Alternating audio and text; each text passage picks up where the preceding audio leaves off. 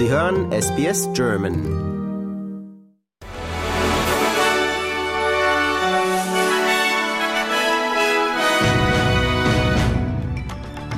Sie hören den SBS German Newsflash an diesem Dienstag, den 20. Februar. Mein Name ist Benjamin Kantak. Verteidigungsminister Richard Marles hat angekündigt, dass die Überwasserflotte der Marine auf 26 Schiffe mehr als verdoppelt wird, wobei Australien in den nächsten zehn Jahren 54,2 Milliarden Dollar ausgeben wird, um mehr kleinere Kriegsschiffe zu erwerben und die Schlagkraft größerer zu erhöhen. Zusätzlich werden weitere 11,1 Milliarden Dollar in die australische Kampfflotte investiert, um elf neue Mehrzweckfregatten zu beschaffen. 26 EU-Länder, einschließlich Deutschland, fordern eine sofortige humanitäre Feuerpause im Gaza-Konflikt. Der EU-Außenbeauftragte Borrell erklärte, dass die Pause zu einem dauerhaften Waffenstillstand führen soll und dies die bedingungslose Freilassung von Geiseln und Bereitstellung von humanitärer Hilfe ermöglichen könne. Die Staaten forderten zudem von Israel auf militärische Maßnahmen im Rafah im Süden des Gazastreifens zu verzichten. Dort leben derzeit über eine Million Zivilisten, die größtenteils Flüchtlinge aus anderen Teilen des Palästinensergebiets sind. Palästinensische Vertreter haben die Richter am Internationalen Gerichtshof der Vereinten Nationen aufgefordert, die Besatzung ihres Gebiets durch Israel für illegal zu erklären.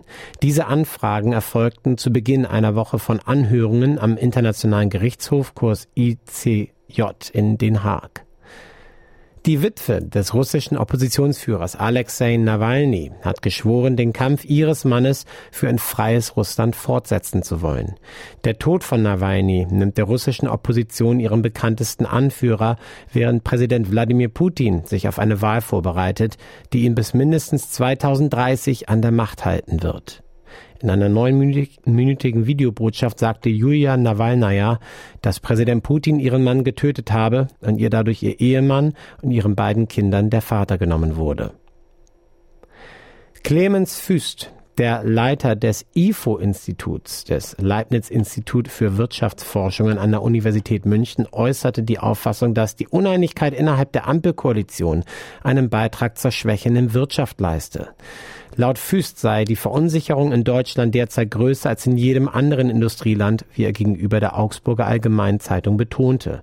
Er erklärte, dass Unternehmen bei Unsicherheiten bezüglich des politischen, der politischen Ausrichtung dazu neigen, große Investitionen zurückzustellen oder im Ausland zu investieren. Füß betönte jedoch auch, dass die Probleme Deutschlands lösbar seien. Als Lösungsvorschlag brachte er unter anderem ins Gespräch, die verschiedenen Sozialleistungen zu überprüfen und Anreize zu schaffen, damit mehr Menschen von Teilzeit auf Vollzeit umsteigen. Große australische Unternehmen erfüllen die globalen Standards für die Net Zero Ziele nicht. Neue Forschungen der University of Sydney zeigen, dass weniger als die Hälfte der analysierten zehn namenhaften Unternehmen auf Kurs sind, ihre eigenen Klimaziele zu erreichen. Der Asbest-Mulch-Skandal von Sydney hat sich auf Canberra ausgeweitet, wobei das potenziell kontaminierte Produkt mindestens neun Monate lang in der Hauptstadt verkauft wurde.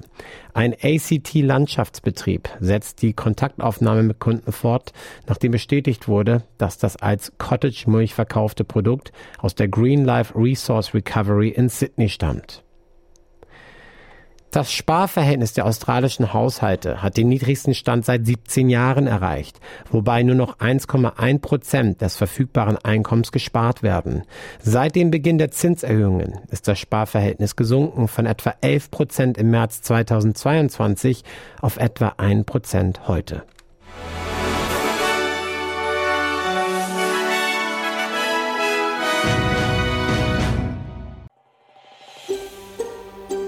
Lust auf weitere Interviews und Geschichten? Uns gibt's auf allen großen Podcast-Plattformen wie Apple, Google und Spotify.